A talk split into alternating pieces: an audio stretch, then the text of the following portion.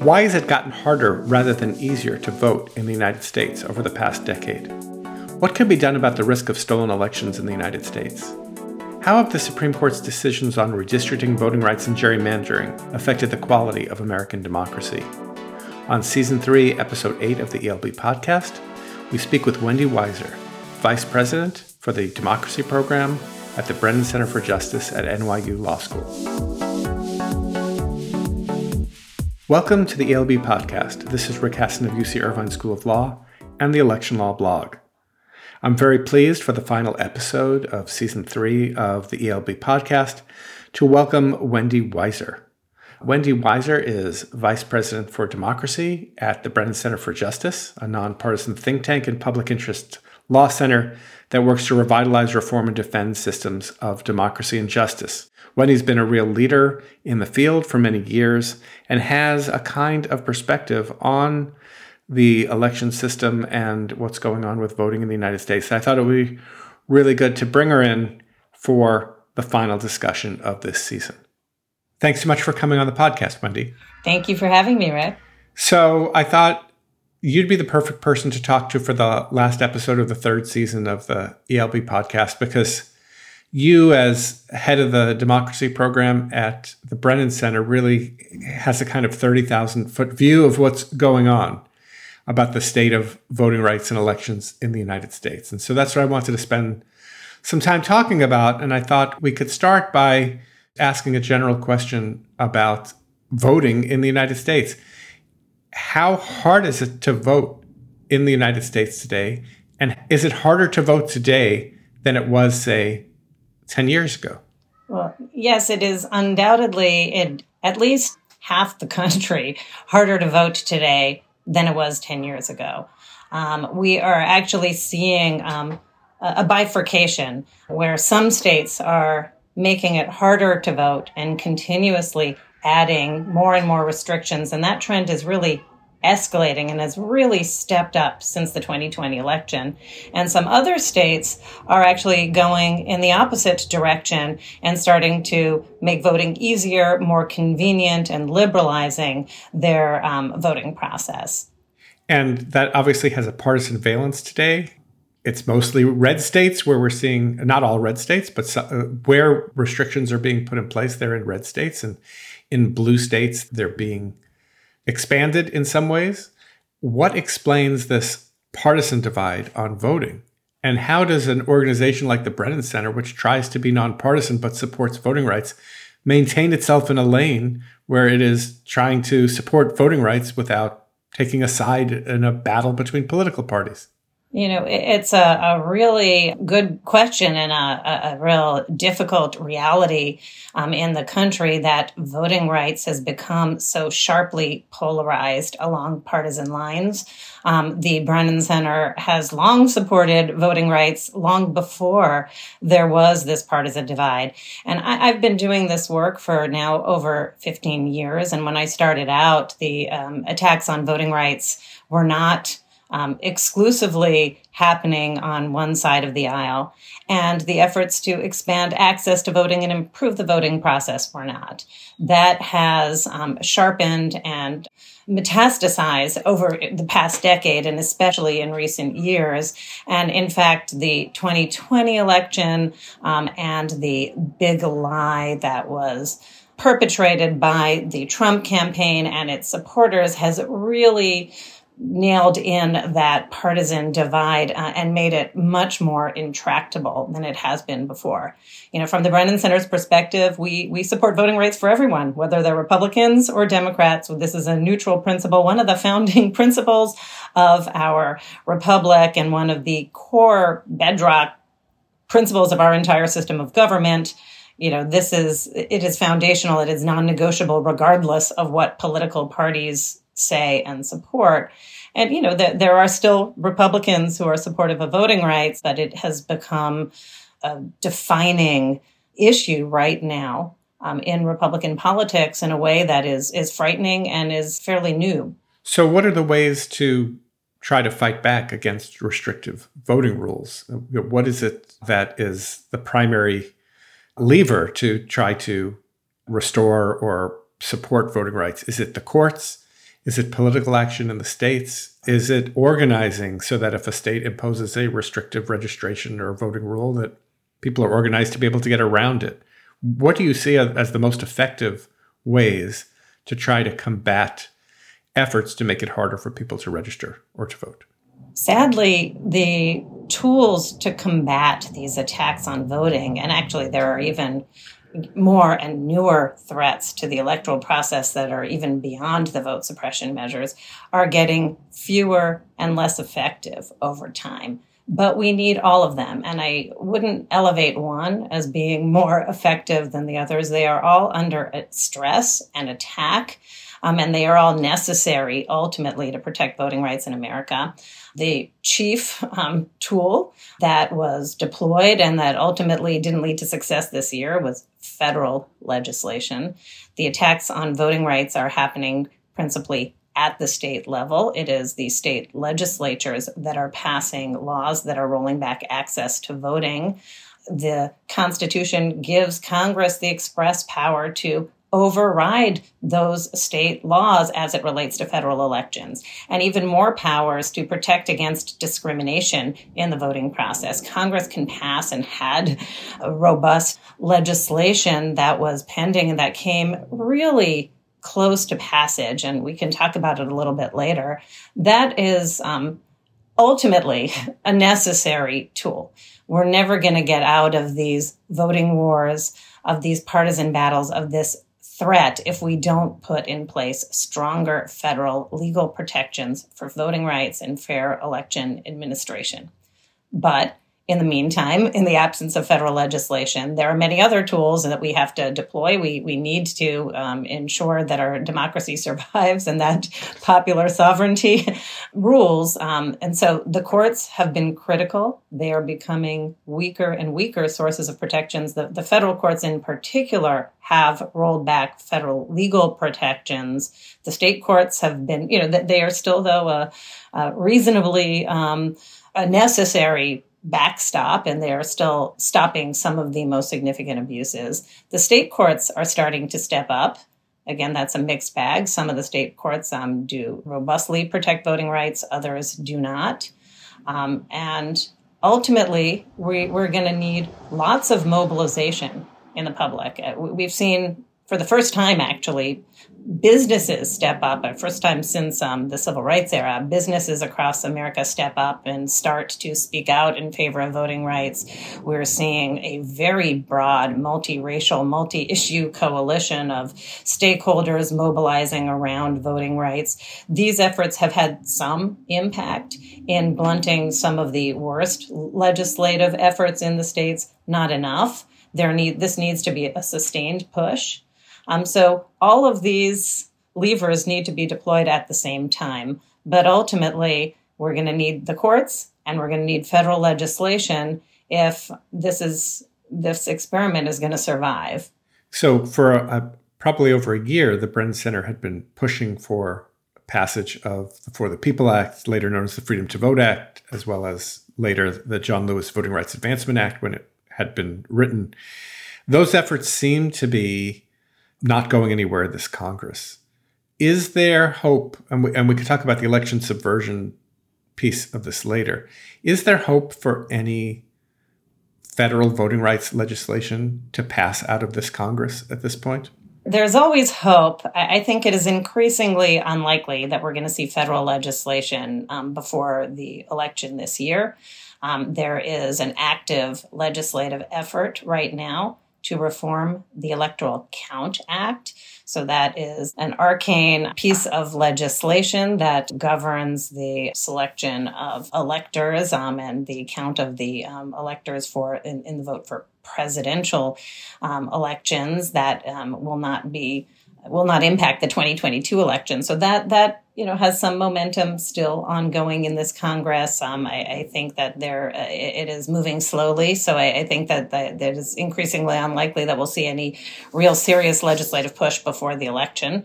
So the real federal push is going to have to be a medium term or a longer term push before these pieces of legislation become viable again. But again, I think that they are critical. I think that we are going to continue to see increasing efforts to push the envelope, not just on vote suppression, but on election subversion and on gerrymandering and on attacks on election officials and impartial election administration. It's going to get increasingly aggressive unless there are some federal brakes put in the process, unless there are minimum federal standards that can't be manipulated by state legislatures. And we're seeing a real increased politicization of this process at all levels right now. So I want to turn to the issue of election subversion, uh, which you just mentioned. You know, I think if you and I were talking five years ago, I doubt we would have had fear of a stolen election in the United States on our list of many fears that we we both have lists of, I'm sure. But the 2020 election really seemed to be a wake up call where there's something seemed to change, and Donald Trump's relentless efforts between election day and January 6th, 2021, to try to overturn the results of the election ultimately led to this insurrection. And as we're recording just today, uh, former Judge Luttig had uh, an op ed in uh, on CNN. Uh, where he said that 2020 was a dry run for 2024. So, two part question. First, how concerned are you about the risk of election subversion in the 2024 elections? And part two, what do you think we should be doing about it? I'm very concerned about the risk of election subversion. I'm concerned about the not just the erosion of the relentless erosion of trust in our electoral process that is um, fueling these election subversion threats but it is happening on so many different levels. And this is um, part of what's really scary about this is it's not just one plot. It's not just a plot to submit fake electors. There are multiple strategies being teed up at once. And so there's a lot of guardrails that need to be put in place and watchdogging that needs to be put in place even the vote suppression that um, we've been talking about is a form of election subversion. It's a, an attempt to try to exclude targeted portions of the population from being able to vote or to have their votes counted, presumably because that might influence the election outcome and change who is selected. But what we've seen are now much more aggressive and direct strategies, not just the what we're reading about in tweets and um, in um, document um, dumps of what the plot was in 2020, we're seeing legislative efforts in states across the country that would actually facilitate or open the door to partisan meddling and interference in election outcomes in a way that would have been unthinkable. That um, it, there, some of the bills that we're seeing are, are completely brazen and egregious um, bills that the, the, most brazen ones were bills that would actually enable partisan legislatures or individual partisan actors to directly overturn uh, election results um, and to just thwart the will of the voters in a very brazen, direct way. In Texas, there was a bill that was literally called Overturning Election. And um, in Arizona, there was, and actually again is a bill that um, would give legislature, the legislature the power to just uh, change the election results result to throw it out and to replace it. Um, those thankfully have not passed and, and are probably unlikely to pass.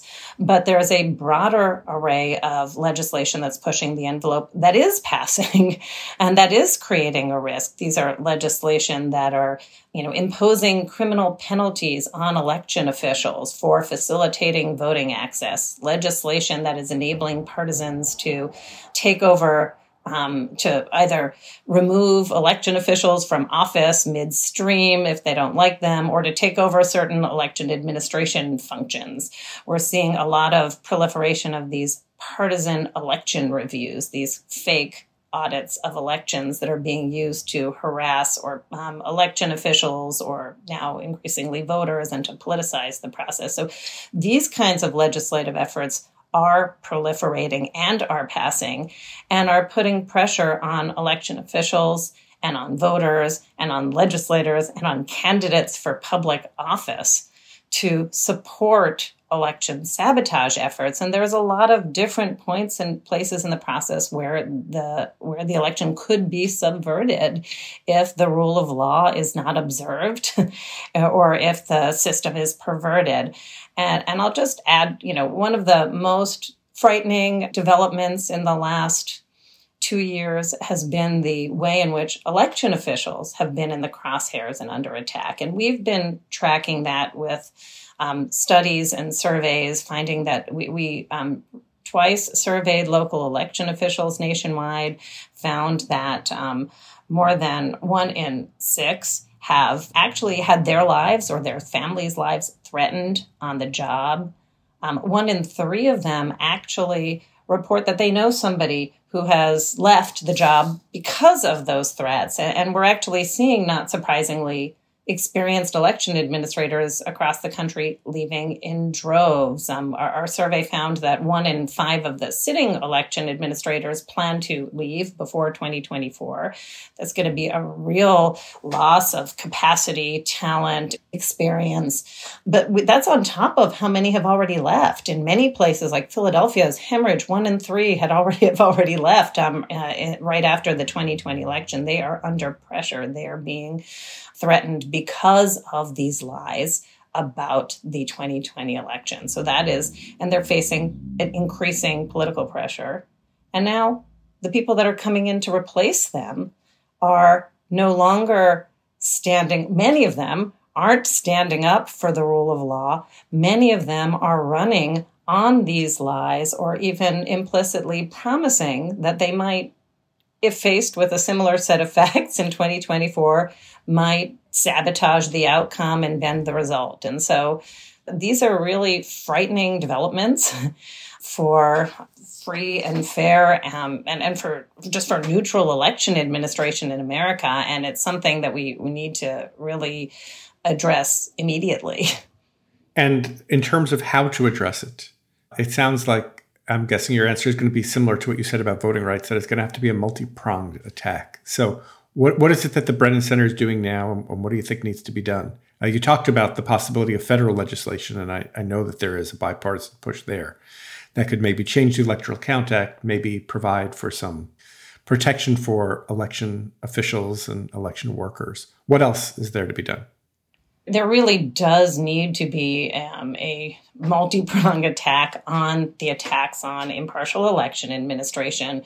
Um, federal legislation is key. There's also a lot that the federal government can and should do outside of the legislative context that could at least increase security of the election process and for election officials that um, they actually at the department of justice have developed a task force um, the mission of which is to coordinate and facilitate better protection of election officials and election administration. That needs to be really resourced, and that task force needs to um, uh, work very closely with um, election officials across the country so that they actually feel those protections. There needs to be coordination with law enforcement um, at all levels of government. It's, it's, typically at the state and local level where these protections need to come, and that needs to be done sensitively in a way that doesn't fuel up or increase law enforcement presence in elections, because that could actually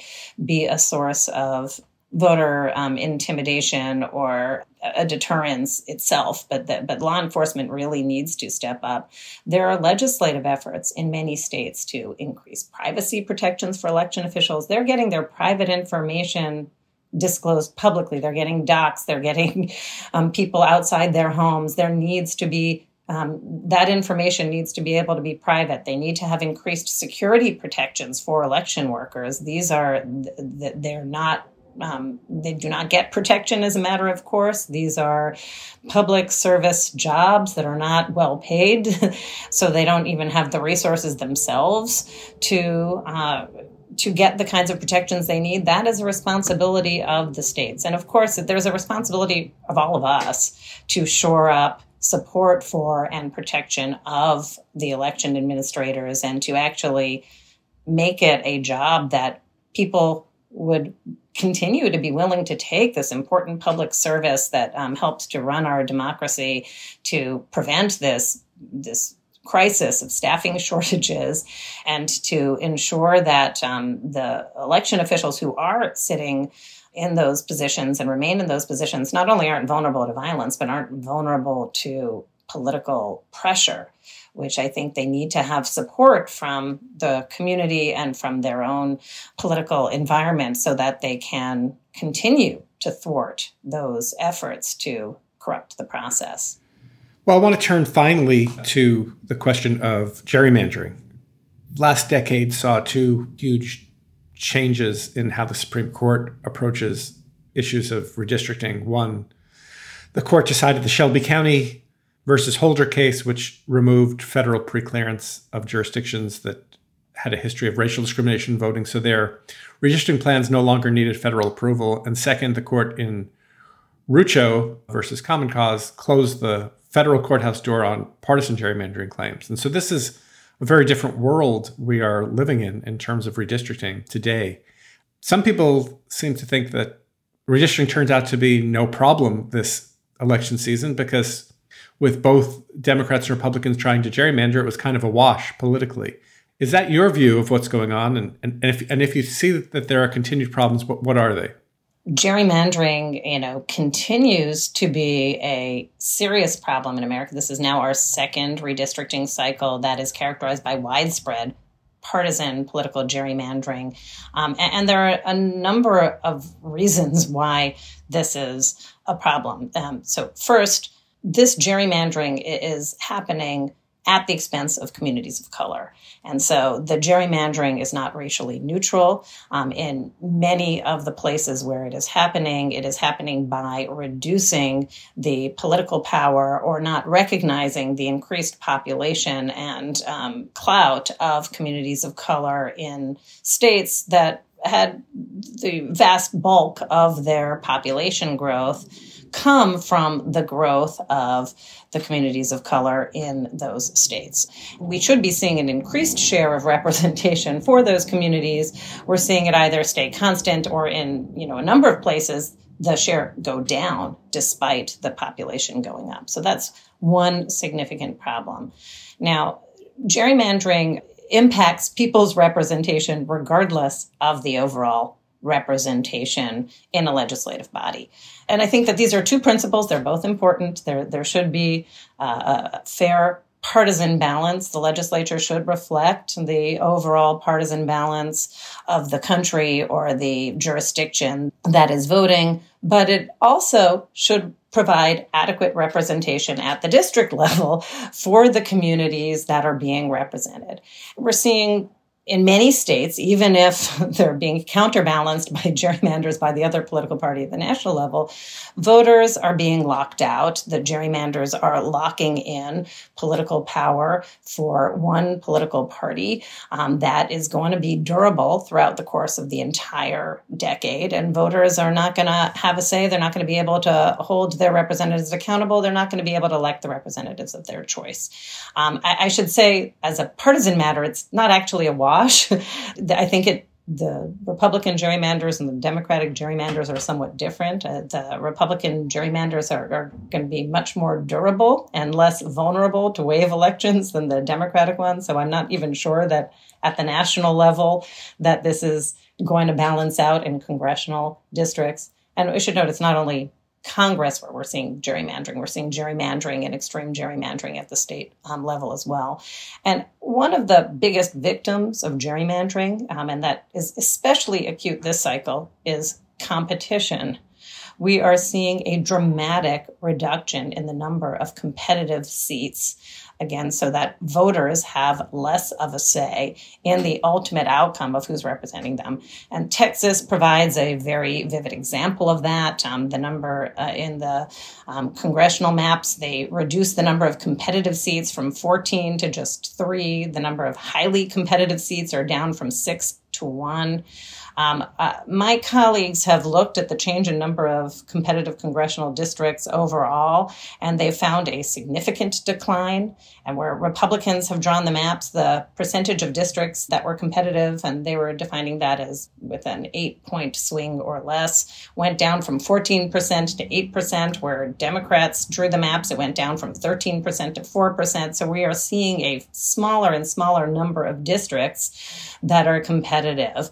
Now, courts and commissions did a better job and they've in, in preserving competition, but competition is being squeezed out by gerrymandering. So we're seeing you know many ways in which this is injuring representation it's voters that are being locked out and as you note we have far fewer legal protections than before and, and tools to challenge these redistricting abuses because of this series of decisions by the US Supreme Court we are seeing state courts step in. So state state courts are starting to be more robust in policing gerrymandering in at least a number of states. And those decisions are now under attack also by the federal courts. Yeah. So if you look at voting rights, you look at the risk of election subversion, you look at redistricting, and then you look at what the Supreme Court has done, it certainly hasn't helped things. How much is the Supreme Court going forward going to be an impediment to the kind of democracy enhancing steps that we need to take as a country? So, the Supreme Court's already done significant damage to our democracy, to voting rights, to our ability to protect against election subversion. And we haven't even talked about, um, and, and against gerrymandering. We haven't even talked about money in politics, which is, you know, the, the Supreme Court um, and the Roberts Court, one of its principal agendas and legacies is going to be the series of decisions rolling back uh, American democracy, voting rights, um, redistricting protections, money in politics regulations. How much worse can it get and will it get? That's a, a, a good predictive question. There's certainly some worrying cases pending before the U.S. Supreme Court. I think that I am certainly very concerned that the Supreme Court is poised to inflict significant additional damage to Section 2 of the Voting Rights Act, the nationwide protections against discrimination in voting, in a case that's pending, um, or in a series of cases that are pending, but um, it, as it applies to redistricting. So, right now, we still have strong protections against discrimination under Section 2 of the Voting Rights Act.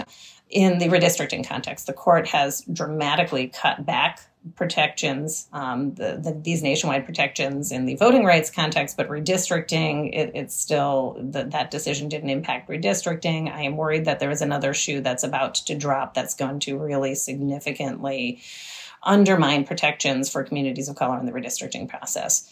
There are some radical theories that are being presented to the US Supreme Court to roll back voting rights and protections against election sabotage and against gerrymandering that have never yet been adopted and that um, I, I think are really frightening. There's a real risk that the court might take up the invitation to roll back voting rights further with this radical new legal theory called the independent state legislature theory.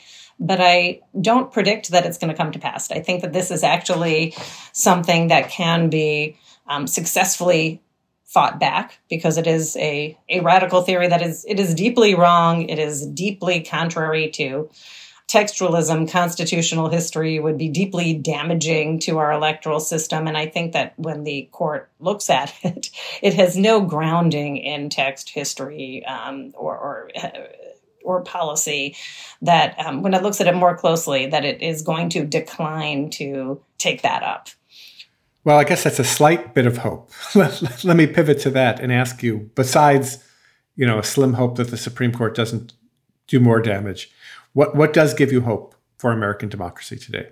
What gave me the most hope um, in the last few years was the massive movement that mobilized to try to shore up voting rights and um, our democracy and push for federal legislation that was a multiracial, a broad, multi issue coalition of stakeholders that mobilized in a sustained way to move those issues to the top of the legislative agenda and got the entire Democratic Party in Congress mobilized around a robust set of reforms, made it a top priority for the president of the United States for a period of time.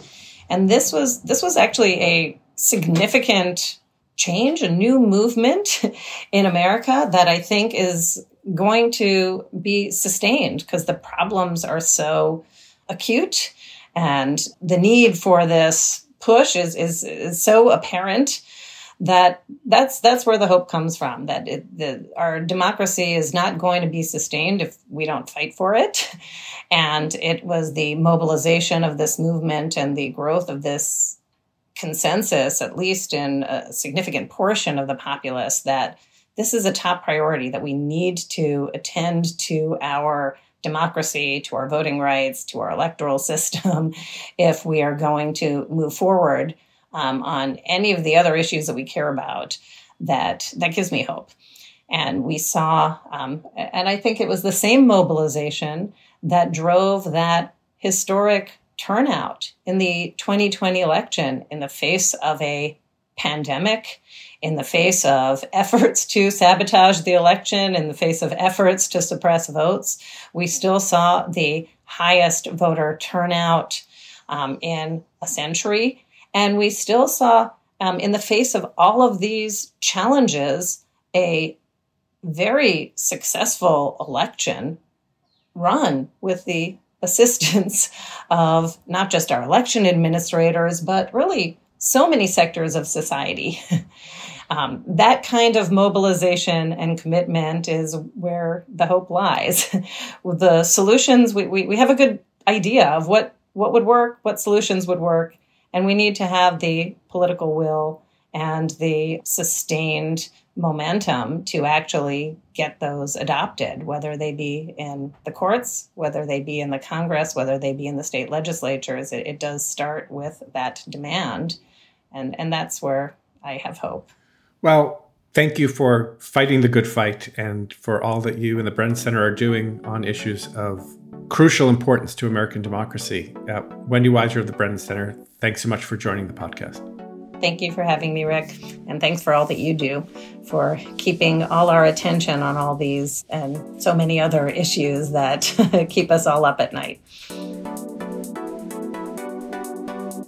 The ALB podcast is produced with the assistance of the UC Irvine School of Law, but I am solely responsible for its content.